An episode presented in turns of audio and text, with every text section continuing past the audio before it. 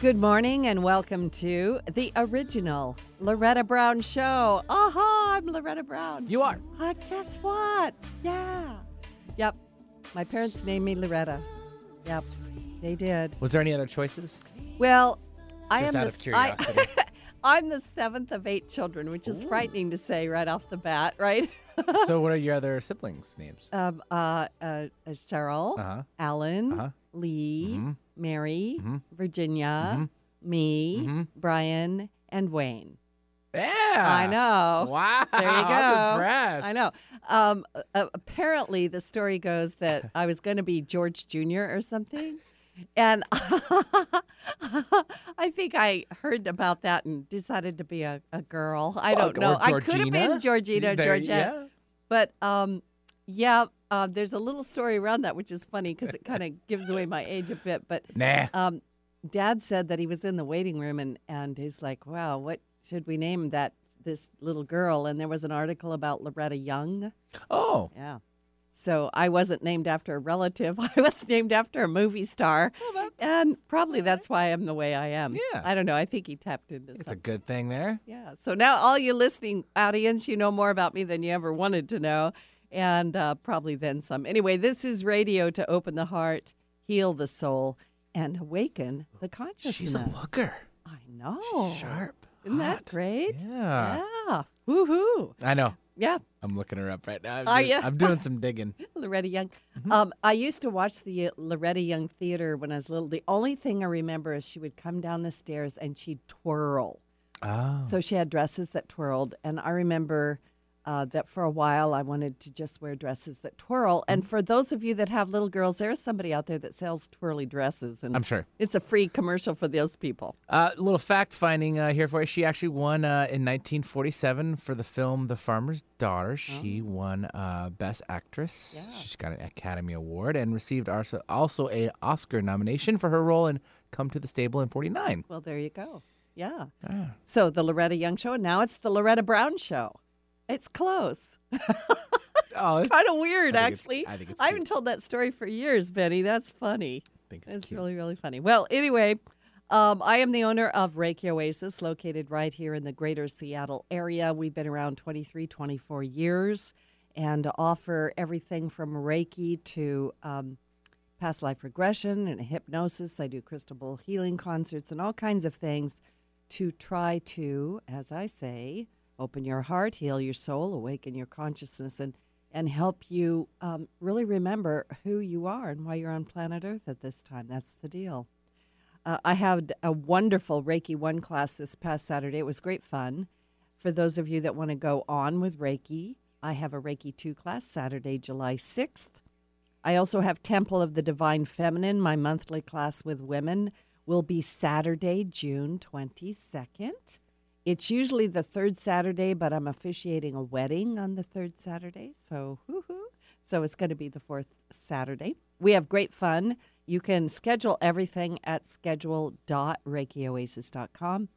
And you can always contact me, Loretta Brown, if you've got uh, questions. Uh, I think it's easiest to send an email to reikioasis at gmail.com. It will get to me, and uh, I'll be able to answer your questions regarding any of the classes.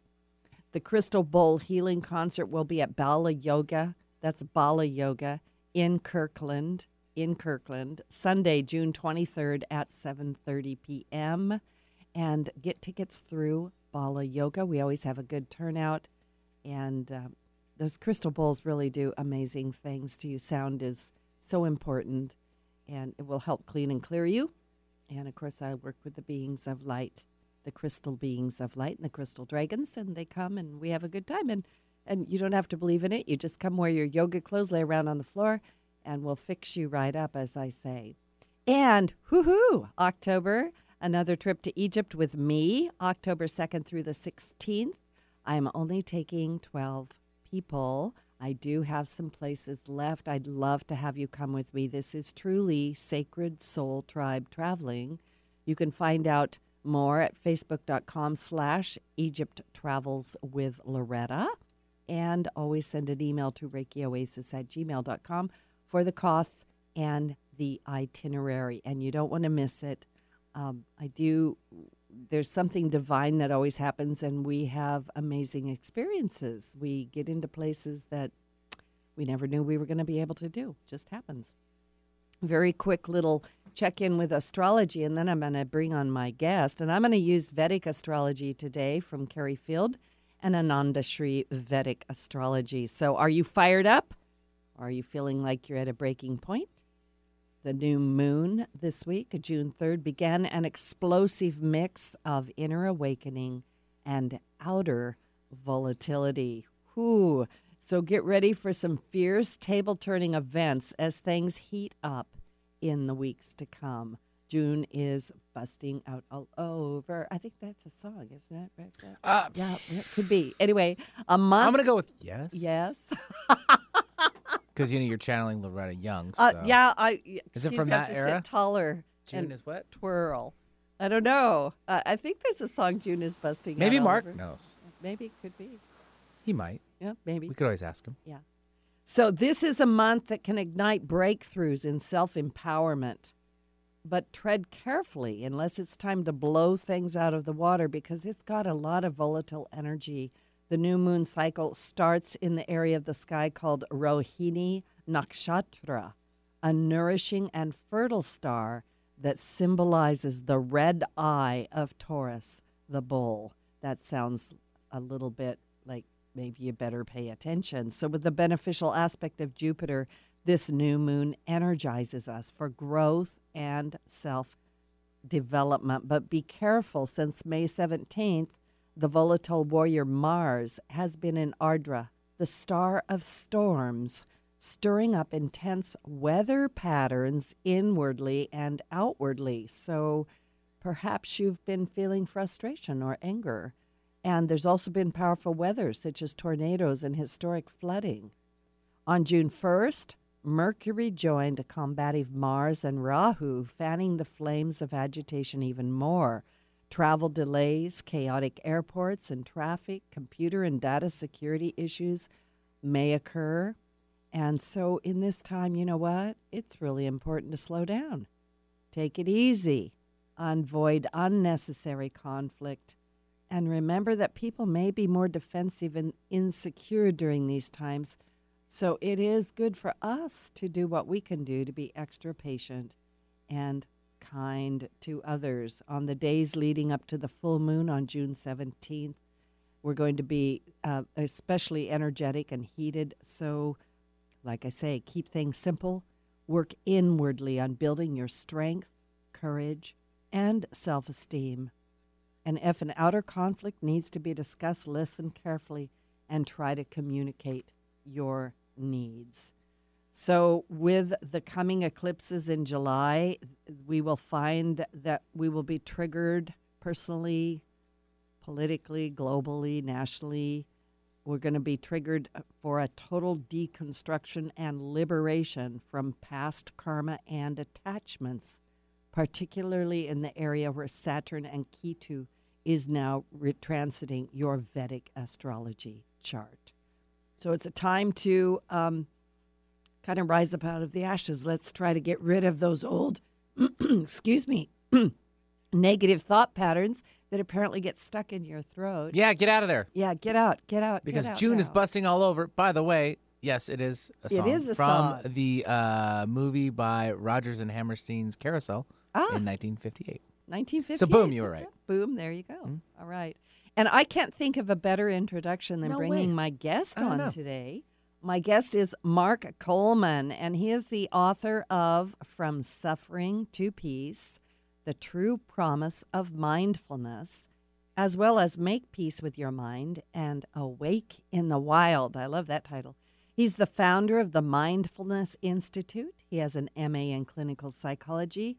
And Mark Coleman has guided students on five continents as a corporate consultant, a counselor, a meditation teacher, and a wilderness guide.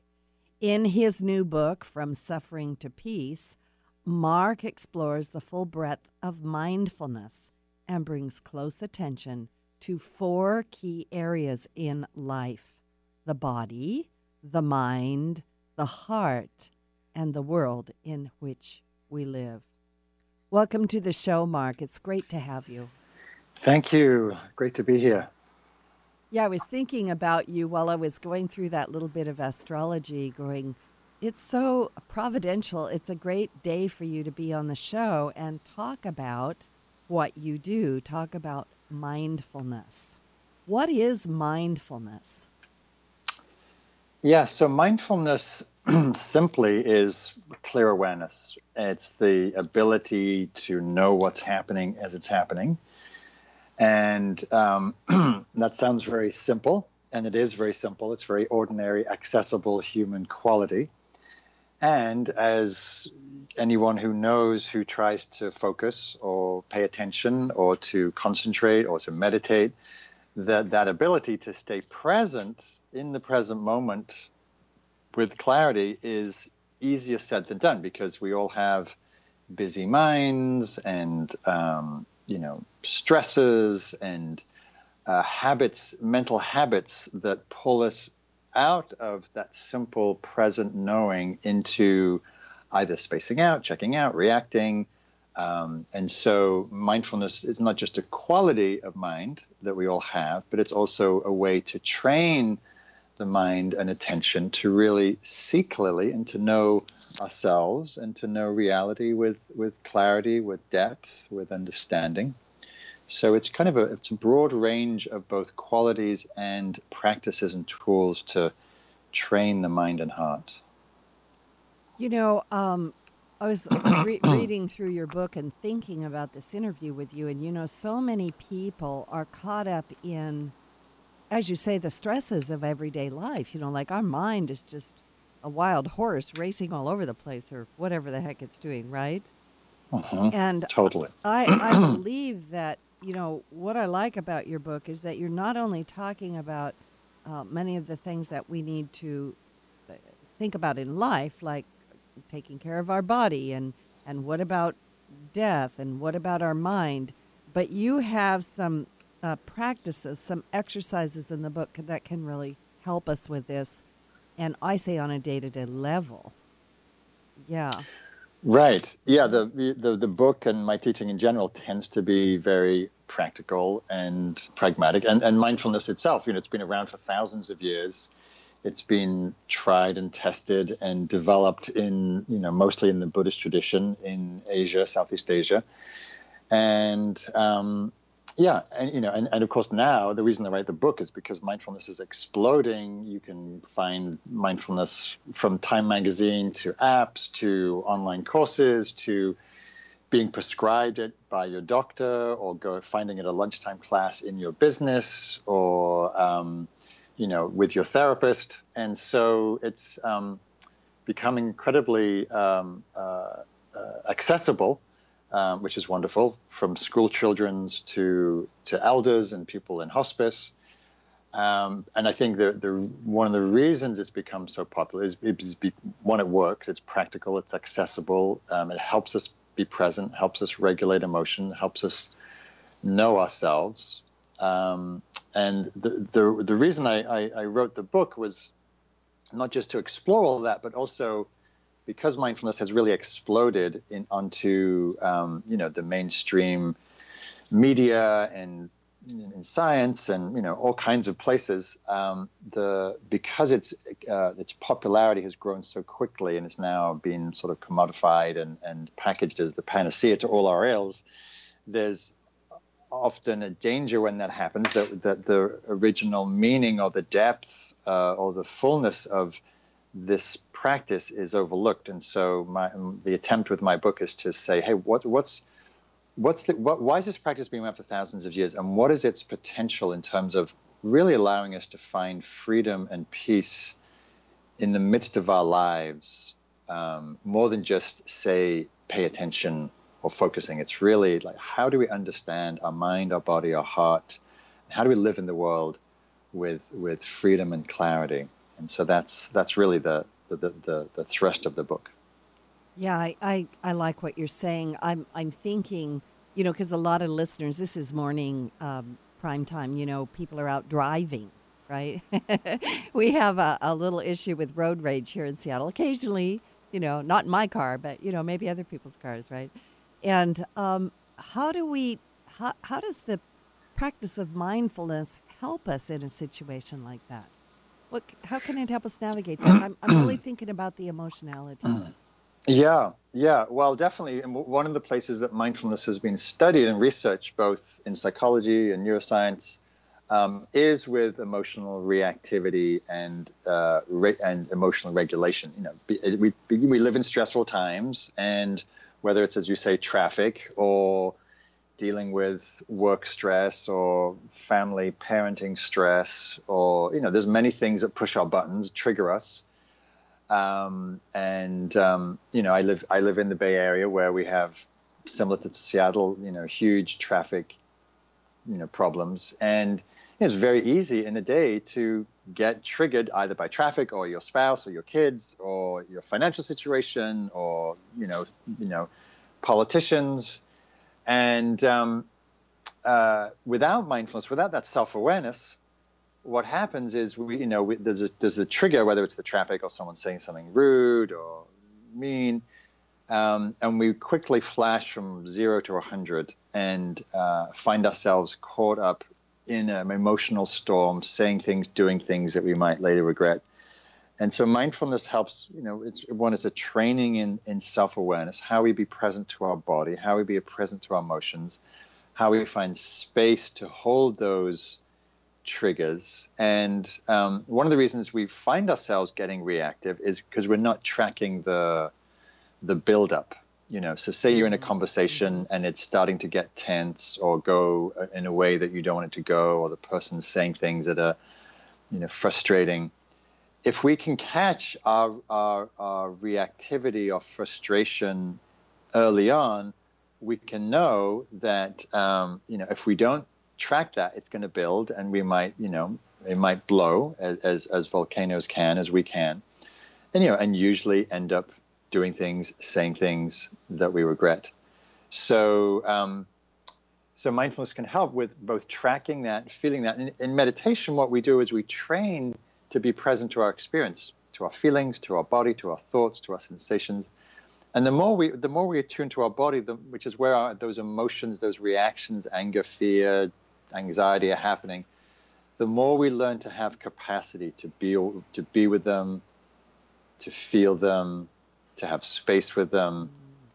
And so, um, so this is a training that we can all do. Um, you know, it takes practice, like anything, um, but it really is a genuine help to uh, finding a sense of well-being in the midst of triggering experience. And just a simple example. So, um, I was uh, having a discussion with my spouse the other day, and um, she was, uh, you know, saying some things about, uh, you know, like I'm not pulling my weight around the house, and you know, this and that, and you know, your typical domestic little, you know, discussion that usually can go, you know, can go south really quickly, and um, you know, someone gets defensive, someone gets feels blame, someone gets reactive. And rather than, you know, and I, knowing that this is a sort of a you know can be a triggering area for us i just it's like okay i'm just going to listen i'm going to breathe. I could feel myself getting a little annoyed a little defensive and like hey but what about all these things i do blah blah blah. And i just you know let that be quiet and felt the agitation in my body.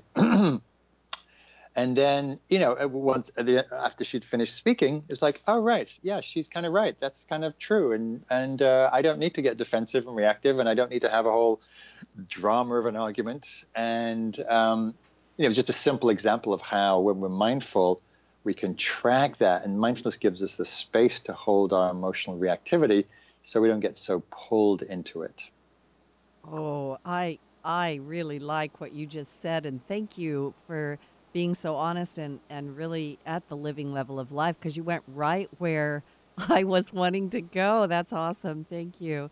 Um, so mindfulness gives us to, the space to hold that emotionality. Um, that's powerful. Uh, I'm thinking about you know my clients who quite often have similar things to what you're saying, but to where they're they're full you know like they're they're full of their stuff. They're full of anxiety. They're full of stress. So when they have this um, go round with their their loved ones they blow right? Because they don't have any more space. Right. Right. Yeah. Yeah, and, and so, you know, mindfulness is really, you know, if anything, it gives us a sense of space. And um, and in that space, you know, there's a, there's a phrase that's attributed to Viktor Frankl, even though he didn't say it. Like so many famous phrases that get misattributed, it says between stimulus and response, there's a space. Like like your partner saying something annoying, and you saying something back. There's a space. In that space lies our power and freedom to choose our response in that response lies our growth and happiness. But mostly, of course, you know, when we get challenged or cut off on the freeway or cut off cut off in a conversation, we don't feel like we have the space. And so mindfulness does help, you know, mindfulness is really drawing on the space of awareness. Awareness has the space to hold anything. The more that we are sort of residing in that spacious awareness perspective, the more room we have to notice, to feel, and to choose whether we want to act something out or not. and the the training, yeah, because the training then with mindfulness is in its own right. And please, you know, kind of correct what I'm saying, modify it. Um, being be even being able to sit with what we're feeling or thinking, right? Because we run from it.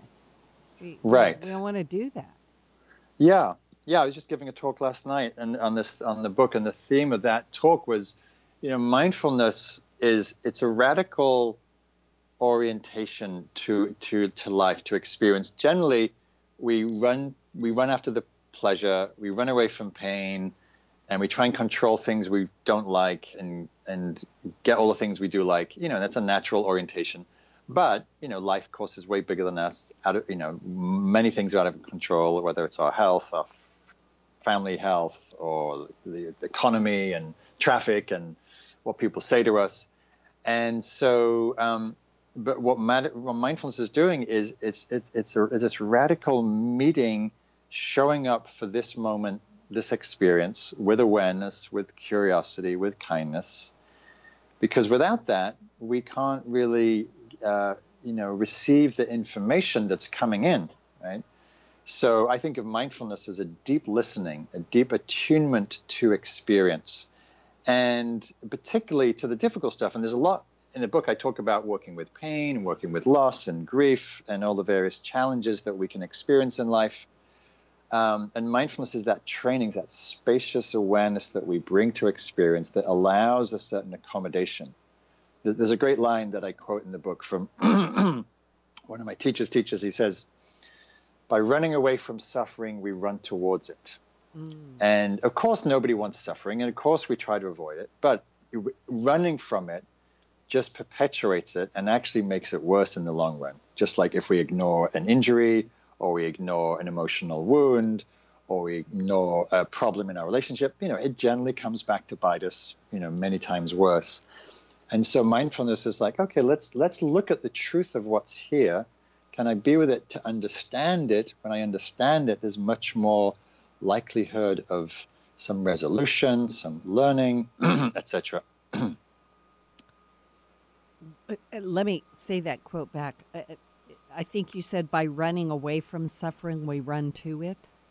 We run towards it, yes. We run to yeah. That is so true. Um, it's funny, I was saying that to somebody yesterday, sort of like, you can you can face this now or try to run from it. It'll just come back later, and might be bigger, right? it might right. be in a bigger form. Um, yes. Yeah. You uh, you said oh, uh, excuse me, I didn't mean to interrupt you. No, no, no, please. you were talking a minute ago in, in what you were saying. You mentioned the breath. The, why is the breath important in mindfulness? How is it important? Yeah, well, you know, the breath, I think across traditions, um, the breath is, you know, one of those primary doorways to for meditation. Um, the breath is always with us, hopefully. And um, uh, as a meditation tool, it's a beautiful support because when we attend to the breath, it's always changing, it's moving by itself and it's always in the present. So, to the extent that we're connected, attuned to the breath, we're grounded in our body, grounded in our present, which is a great resource for life, right? To be grounded and present. when we attune to the breath, it's the breath is also a barometer for our inner experience, our physical, emotional, psychological experience. When we're stressed, the breath changes. When we're angry, the breath changes. When we're in love, the breath changes. Um, and so, so as a meditation tool, it's a beautiful support for training the attention, how to be present, how to be present to tra- changing experience. Um, and also, we can, you know, the the the we can learn a lot from a- any aspect of our physical experience. And so, um, for example, um, you know, we can use the breath not just as a tool for concentration, but also for for insight. So one of the simple things we can learn when we attend to the breath is it's never the same. No two breaths are the same. No two cycles are the same. There's it's always moving, changing flux, which is which is the nature of all experience. And um, so that that in itself can be instructive. And then we all, we can also see how the breath is breathing by itself. Mm-hmm. The breath has a life of its own. The breath, as I, as I say in my meditation instructions, the breath breathes itself. And so, um, so when we see that, we, it allows us to get out of the way, allows us to, to get to to loosen up on our on our on our tendency to control control experience. Mm. And um, so, in that way, it's it's, it's beautiful and and, and uh, instructive. Um, and then the, the other thing, going back to the emotional triggers, when we can attend to the breath, particularly the out breath, feel the calming quality of the out breath, the relaxing quality of the out breath. It's tremendously regulating. So I often tell people, you know, in if you don't have time to meditate, you can just breathe five times, slowly, deeply, you know, extending the exhale a little. That's tremendously calming and regulating. When you get triggered, when you're in traffic, when you're in an argument, take one, three, five, ten deep breaths. That immediately uh, engages the parasympathetic nervous system, allows the nervous system to downregulate, allows the stress to to mellow, and we have much more capacity then to um, to then be able to deal with whatever's happening. Um, uh, uh, yeah. While you were uh, talking, and even even talking about the breath, I became more aware of my breathing, and I went right. Oh, I could actually exhale and and just settle down in. And I was also thinking, um, you know, about people who are like if we're angry we're going to like we're getting down in there because we're going to get that breath and we're going to force that out now and it's like okay instead of doing that what if you just paid attention to your breath right right yeah. right yeah, and it's always it's, it's and it's always available. That's the that's the wonderful thing. It's you know the, the breath is never far away. Yeah, you know it, it's like a it's like a good friend. It is. It is. Yeah, we have things like well, I've lost my breath or whatever the deal it is. It's like, yeah, it is always there. We're going to take a quick station break. This is Loretta Brown. My guest today is Mark Coleman, and he is the author of From Suffering to Peace The True Promise of Mindfulness. Don't go away. We'll be right back. Did you know that Reiki healing can be done at a distance? It's true. So let Reiki Oasis focus powerful energy to help relieve your stress, grief, sadness, anger, and so much more. Convenient, personalized treatments at a distance can increase lightness of being. During your appointment, find a quiet place to lie down or sit to receive healing energies. If you want help with your dis-ease, visit ReikiOasis.com. Harness life's energy. Visit ReikiOasis.com today. Marie, is that you? Oh, hi Barb. How you doing? Better now. Did you know we had a little health scare with Jeff? Oh no, what happened? Well, he had been short of breath and was really tired a lot of the time. He just thought he was getting old and was out of shape, but it turns out it was heart valve disease. How did you figure it out? He finally went to the doctor, and she was able to listen to his heart and detected the problem. I didn't realize it, but heart valve disease is more common than you'd think. They were able to replace the valve, and he's feeling so much better now. Oh, I'm so glad to hear that. More than 5 million Americans are diagnosed with heart valve disease every year, but most people know nothing about the condition, and it can be deadly if untreated. That's why it's important to listen to your heart and ask your doctor if your symptoms may be due to heart valve disease or if you're at high risk. A message brought to you by Heart Valve Voice US. For more information about the symptoms and treatments for valve disease, go to heartvalvevoice-us.org.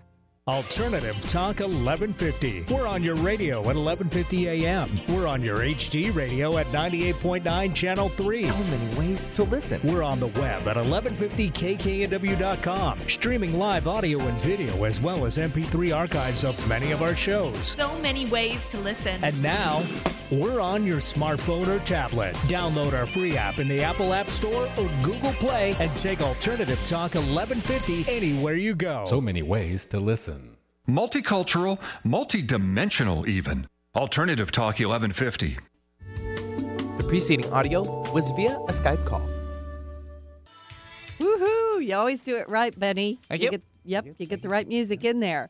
Anyway, welcome back to the original Loretta Brown Show. I am Loretta Brown, the owner of Reiki Oasis right here in Seattle. You can find out more about me at ReikiOasis.com. And of course, you can find out lots about me at KKNW 1150 AM. These shows are archived. You can download them for free and listen to them over and over. And you can do it, my daughter in Hawaii. Hi, Jen. Love you. Aloha. And um, you can just have them playing in the background all the time, you know. So she says so she can hear my voice. Oh, that's so sweet. It's kind of weird, but it's sweet. Anyway, my guest today is Mark Coleman, and we're talking about his new book, From Suffering to Peace The True Promise of Mindfulness. Um, Mark, you know, during the break, we were listening or we were talking a little bit, and I want to give the people this little bit of background information about you because I think it's fascinating how people got to where they are. So, didn't you used to have like a white mohawk or something? And how did you get from a white from mo- mohawk to me- mindfulness? Maybe that's your next book. I don't know. yeah, that would be a good that would be a good title. Um, yeah, so I was um, uh, so I'm from England. I grew up in northern England. Moved to London. Was there the height of the punk scene, which was really fun, wild and creative. And um, I was an anarchist. I was squatting houses, uh, which was part of a kind of a social movement at the time. And um, and I actually the, the long story is I ended up uh, squatting a Buddhist Housing Association uh, house and being good Buddhist, they didn't kick me out. They said, you know, you should check out this meditation center we've got around the corner. It might help your mind, your crazy mind, which was my my mind was a little crazy back then. and um, but I was also suffering. I was definitely angry. I was I was definitely I had a lot of self hatred and self judgment, and I didn't like myself, and I was blaming and judging everybody, and was generally a pretty unhappy young man. And so I went into this, and I was looking, I was definitely searching, and so I was like, sure, I'll go check out this meditation center, and um, and I was immediately drawn to the people there. There was something about their presence and their stillness and their in, indignity that they were just, you know, just living with that was very intriguing. It was it's something that was very different than I'd ever been exposed to in my life, and uh, certainly different than the the squatting anarchist uh, movement that I was involved with. And um, and I just learned the practices of mindfulness and meditation, and that was you know very transformative for me. That this idea you can look at, you can turn attention to your own mind, and actually really understand why it is that you're unhappy, why it is that you're stressed, why it is that you're suffering. And so, um, you know, that became really a lifelong journey for me of exploring mindfulness, meditation. I also learned the practice of loving kindness, which was also very helpful for me because I had a lot of self hatred, self judgment, and negativity. And, um, you know, it was really important that I learned to also be compassionate with myself rather than judge myself, which ended up becoming the theme for my last book, which was on the inner critic, because that's such a, you know, plague of suffering for so many people. Yes, yes, it is. Um, this practice of loving kindness, and also you you said something about self judgment, and you say in your book, your your book here, that self judgment is a modern epidemic.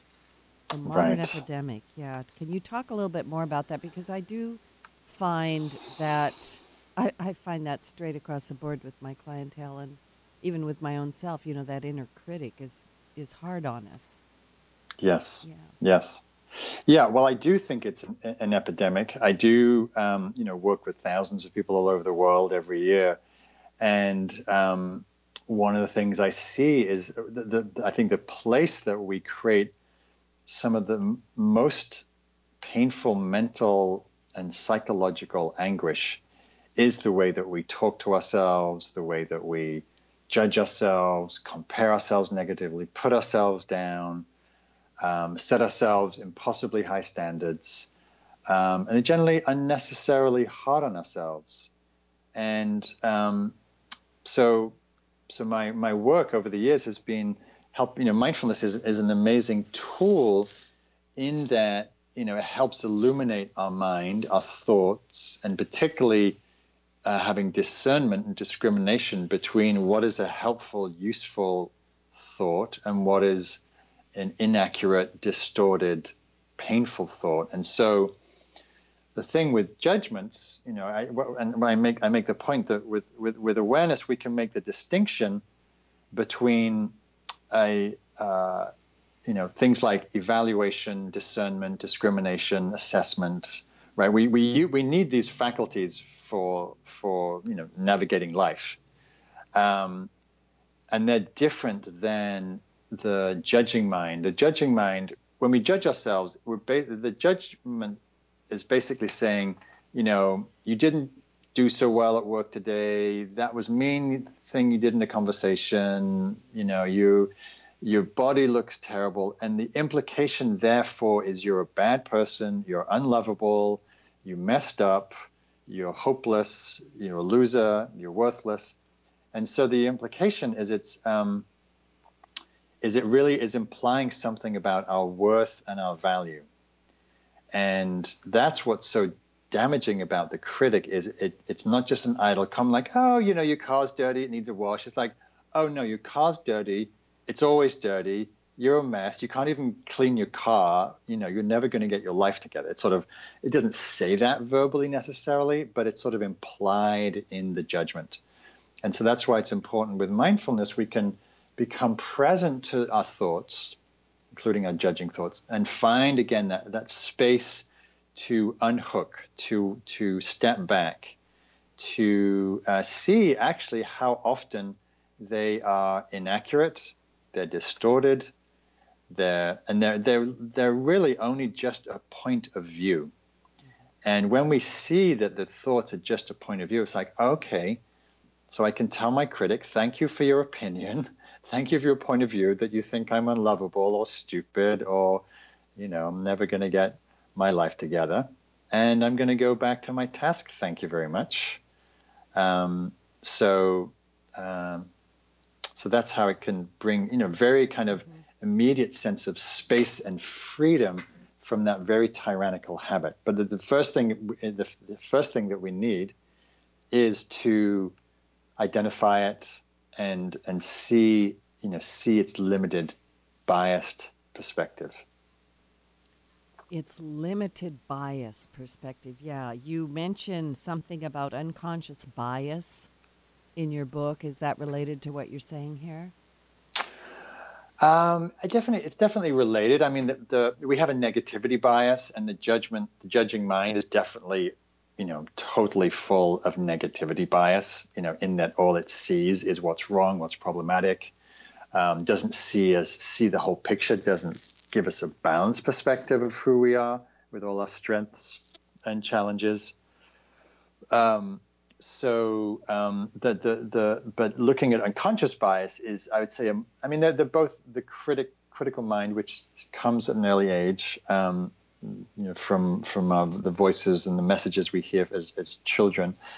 Unconscious bias is really the biases that, that are usually also being somewhat implanted in early age. That the biases we have around race, around privilege, around um, you know any kind of conditioning that conditioned us to see people in a certain way right so if you grew up in a racist family your condition your bias is to look at people from different ethnicity as different as mm-hmm. having you know ha- having you know inferior qualities to some degree Um, if you grew up in a homophobic household, then you're likely to look at anybody in the LGBTQI community as as somehow aberrant or wrong or and so um, you know of course unconscious bias is hard to unpack but just by its very nature that it's um, you know it's unconscious but with awareness we can learn to bring attention to ways that we might be uh, unconsciously acting out bias or unconsciously looking at people in particular ways that are not accurate, that are not um, helpful, that are distorted. Um, so, you know, mindfulness, you know, is really about unpacking all of ourselves and all of our habits and tendencies, and particularly uprooting those which are painful and problematic. And definitely our bias um, is one of those. Mm. Yeah, I, I look at that as the filter that I look at the world through. And um, I, I think this realization that perhaps our, as you say, our, perhaps our unconscious bias is, um, uh, could I say, erroneous or not the best lens to look through. I think it's a it's a big re- revelation for a lot of people. It's like, oh, everybody doesn't think the way I do, or just because those people are, uh, think differently than me does not mean that they are wrong or bad, right? Right. Yeah. Right. Yeah. It, it, it's honoring difference, honoring distinction, and, and and noticing the kind of bias that we have based on our you know, we, we tend to think our, our, our, perception is accurate and objective, but it's really, you know, we're just conditioned, like everybody else is, to see through a certain lens you know, there's a phrase I use in the book, uh, "Don't side with yourself," mm. um, and that that phrase is is seeing. Oh yes, we all have a perspective, a bias, and um, can we step outside of that limited view and see, you know, see other possible other possibilities? You know, and I, I think our political, you know, uh, gridlock is is happening because we're, we're entrenched in our own perspectives and biases and positions, and we can't get out of our own way, our own limited viewpoint. And so we have gridlock. We have, you know, you know, unending conflict, and um, that's just not so helpful. Well, and I'm also thinking about what you said earlier about um, emotions, right? Like if we um, you know, if, if that person over there or those people over there are doing something and I'm instantly getting all riled up about it, that if I can't even be with how I'm feeling uh, without exploding, how can I go on to the next part of it, which is like you say, can I can I even listen to them? Can I be more tolerant? Can I show up in a different way? Yeah. Right. So does does um, mindfulness then help us become more kind would that be a way of saying it, or perhaps um, awakening more compassion? Yeah, I mean, certainly the research shows that mindfulness helps develop empathy. Um, it helps us make much more ethical choices. And um, in my own experience, um, you know, as we become more mindful, uh, more self-aware, then we, you know, we, we're basically learning to understand the human experience. And when we understand our humanness, our human experience, then by by naturally um, we become more empathic and caring towards others because we see, you know, being human is not easy. You know, no matter how privileged or affluent or fortunate your circumstances are, you know, life is hard. You know, living you know, living with a heart that's vulnerable, with a body that gets sick and ages and, and, and you know, gets injured, having a mind that's sort of not quite in our control, um, living in a, you know, political, economic system that's often, you know, causing a lot of harm. And um, so, um, so as we become more mindful of our humanness, and I, and I think, you know, the spiritual path um, mm, is as much about descending into our humanness as it is about ascension, and it's about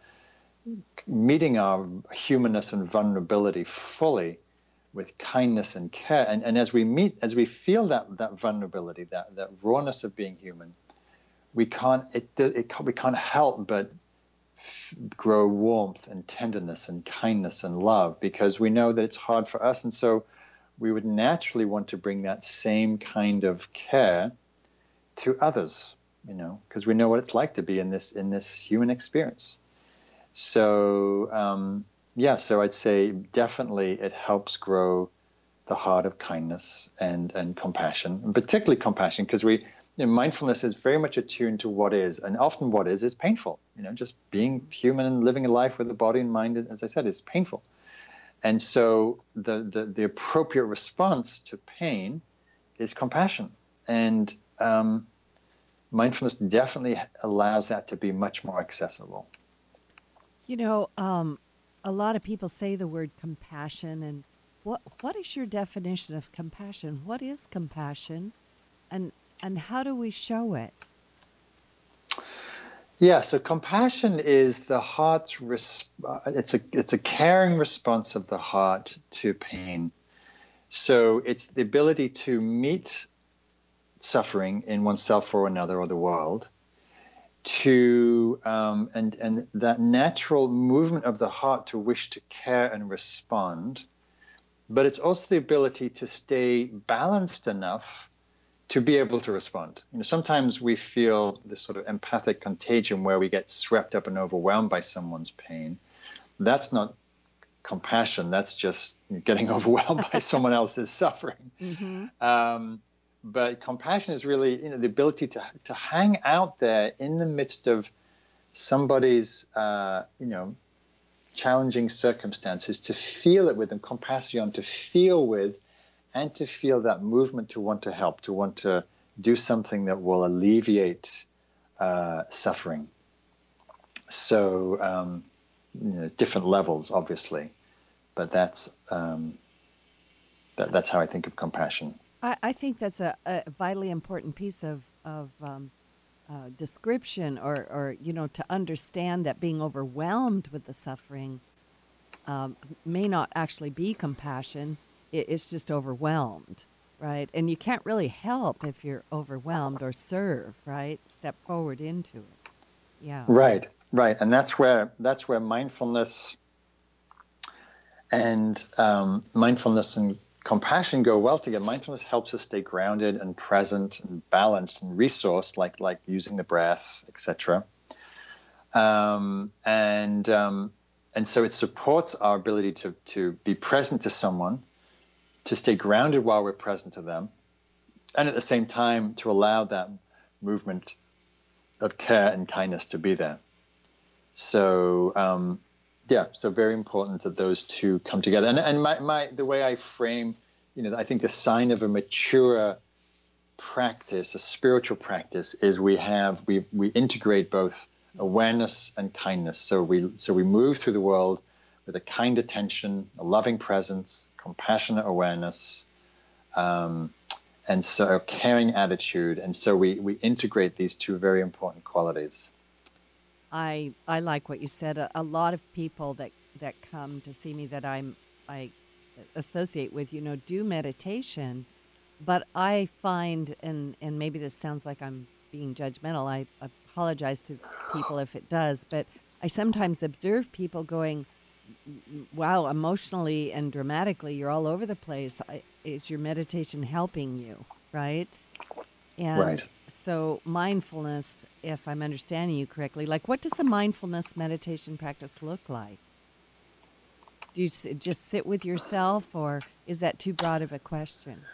Yeah, well, there are many, many kinds of uh, mindfulness practices, and I, you know, with, with, each chapter in the book, there's a mindfulness meditation. So I have about 35 meditations in there, and so there are a huge variety of practices. You know, like we talked about earlier, mindfulness of breath is one very foundational quality. Mindfulness of body, you know, sensing and being with all your physical sensations, either in general or sweeping attention up and down through the body.